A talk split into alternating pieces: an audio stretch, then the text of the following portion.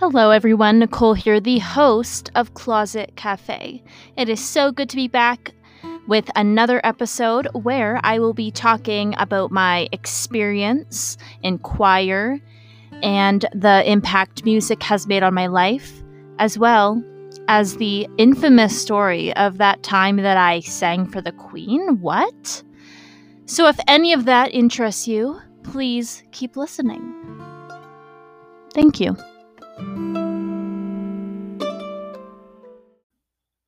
Before we begin this exciting episode, episode 8, I want to invite you to grab a hot or cold beverage, tea, coffee, hot chocolate, water, green smoothie, and sit down and just enjoy. I am currently drinking second day old coffee. And I guess to explain, I have been being frugal lately and I've been making a pot of hot coffee and drinking that and then I usually don't finish the pot so I put the remaining in another cup, refrigerate that, and the next day I have cold coffee, which is my take on a cold brew. So I don't know if that's being creative or I'm disgusting, but that's what I've been doing lately. So, because this is episode eight, I wanted to give me, myself, and I a little shout out because eight is actually my favorite number.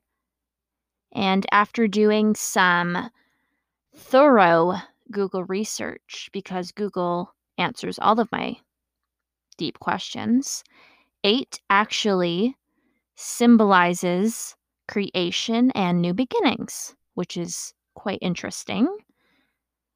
And you might be wondering why is 8 your favorite number? And I have no heartwarming or powerful reason why it is. I just remember being 9 years old, turning 9 years old and reflecting on the 8th year of my life and thinking, "Dang, that was a pretty good year. And that was kind of just the milestone of when eight became my favorite number.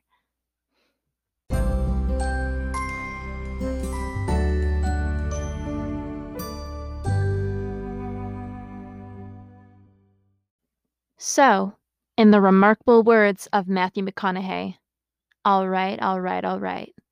It's story time. So, to preface anything, before we even go on, I need to make a PSA, a public service announcement. I am not a good singer. Like, sure, I have experience in choir, but I am in no way.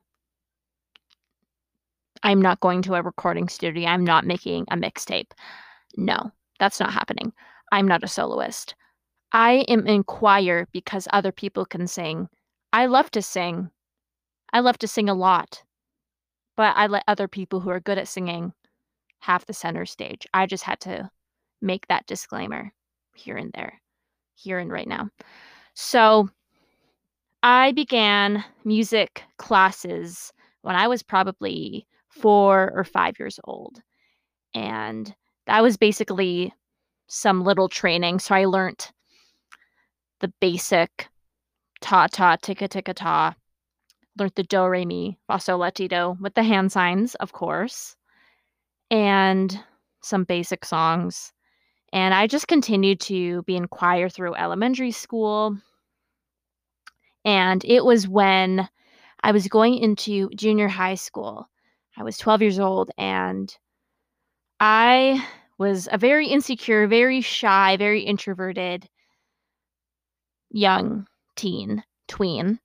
And I think out of wanting me to be with other people, get to know some kids my age, step me out of my comfort zone, perhaps bring some joy into my life, my mom actually signed me up for a community choir. And I had no desire to want to be in this choir. And it actually turned out to be one of the best decisions she ever made for me. And it took a while for me to actually enjoy it as I was the newbie in choir. So there were kids who had been part of this choir for as long as I'd been alive. That is not true because there's only teenagers. Wow, I was exaggerated. But basically, these kids knew each other really well. So I was stepping into new territory.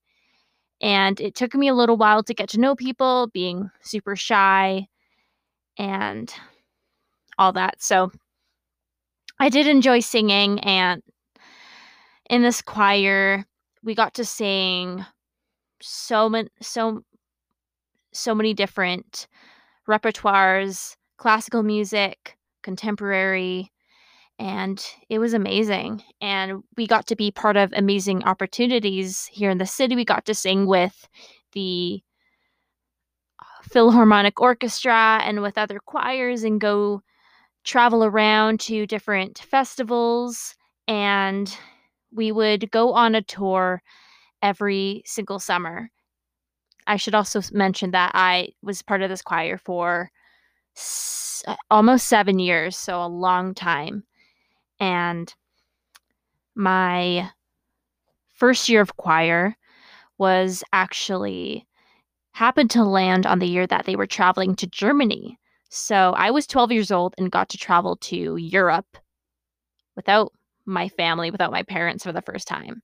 And of course I had there was adults there, chaperones but it was one of the coolest experiences I had ever been on. And I almost wish that I had the appreciation for history and World War as I do now because it is so intriguing to me. But unfortunately, wow, sorry, Siri went off. Unfortunately, I was only 12. I didn't understand. But I definitely hope that one day I can go on a trip back to Germany and relive everything that I got to experience and go to the museums and tours and I mean the food was interesting. I had never had sauerkraut or schnitzel before, so that was that was a new experience for me. My palate definitely wasn't prepared for that. Still don't like sauerkraut. But uh, anyways, I got to travel quite a bit at from a very young age, and my second year. So this was ten years ago in 2010. That we were invited to sing at Rideau Hall in Ottawa, and that happened to be the same time that Queen Elizabeth and Prince Philip were touring Canada. So that was a big deal. And I was not physically or mentally, emotionally, maybe even spiritually ready for what I was about to endure. I mean, what 14 year old gets to be part of this kind of opportunity? Not your average Joe, that's for sure. So I can only speak about my experience from my limited memory about it. It was such a blur. But one of the coolest things that has ever happened to me, and I can make a part of my two truths and one lie and totally throw a curveball and make people think I'm really privileged or something. I don't know. But I just remember being in Rideau Hall, which is a beautiful building. It's where the Governor General of Canada lives, essentially. And that's maybe one of the only times I'll ever get to be physically there. And I remember standing there, and it was minutes before, and there was this anticipation. There was these workers, these servants, these maids. I don't even know what to call them, butlers. They were all lined up so dainty daintily i don't even know if that's a word but they were so royal and the the two big doors open simultaneously and we're singing sound the trumpet which was a birthday dedication song to Queen Victoria. So that was obviously very special to the Queen. And I remember her walking out, and I felt so unworthy to even look at her. She was this adorable little five foot grand muffin of cute, and she was wearing this matching purple ensemble. And oh my gosh, she was just so cute. And she was walking, and Prince Philip was there, and he kind of, you know, acknowledged us and kind of kept walking.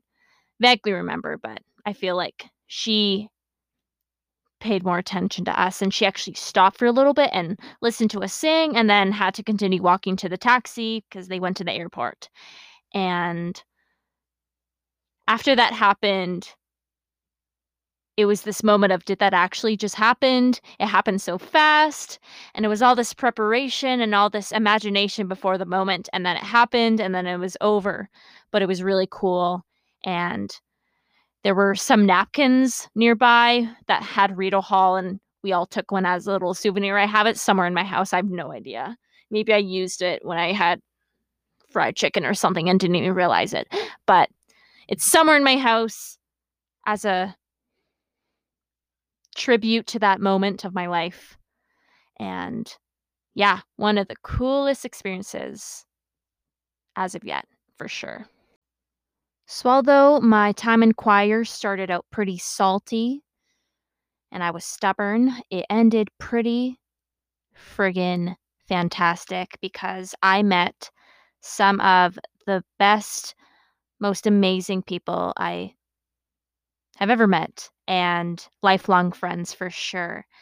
And I was hoping to have a couple give some funny memories and stories, but unfortunately, that will have to wait for another episode. But I do have a little message from a dear friend. Yes, I'm talking to you, Adela. And this isn't going to be top notch quality, but she was lovely and sent a little message about her favorite memory of choir. So, without further ado, Miss Adela. Choir experience um, and memory.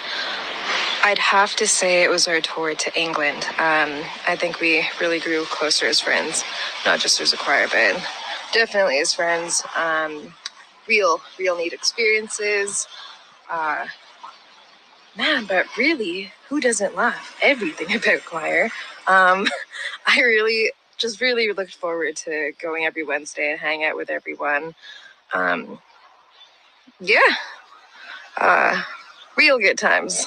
All right, bye. Don't you just want to eat her up because she's so cute? Okay, seriously though. I am so thankful for all the the memories and the friendships and the rewards that I gained and the confidence mostly because I wasn't always this confident and this charming. And it's taken a long time, but I'm so utterly grateful for it all. And I'm sure that this will not be the last time you hear about my choir experience because there's just so much more to unpack. But I hope this answered one of the top questions I've been asked of how you really sing for the Queen? Did that really happen, Nicole? And yes, it did. So I hope that confirmed that. And y'all can stop adding me about that. I'm just kidding. No one has. But uh yeah, I really hope that you enjoyed this episode and learned a little bit about a fun thing that I did one time 10 years ago. And look out for more episodes where I'll be talking about fun times. Fun, fun times. So, with that being said, I hope y'all have an amazing rest of your day or week or year. And remember, remember, remember, because I have not said it in a while, to stay grounded, give warmth, and give a latte love. Because in Closet Cafe, we are punny and we are punny and funny and we want that money. I'm just kidding. I wish. Please sponsor me. Okay, bye. Love you guys. Bye.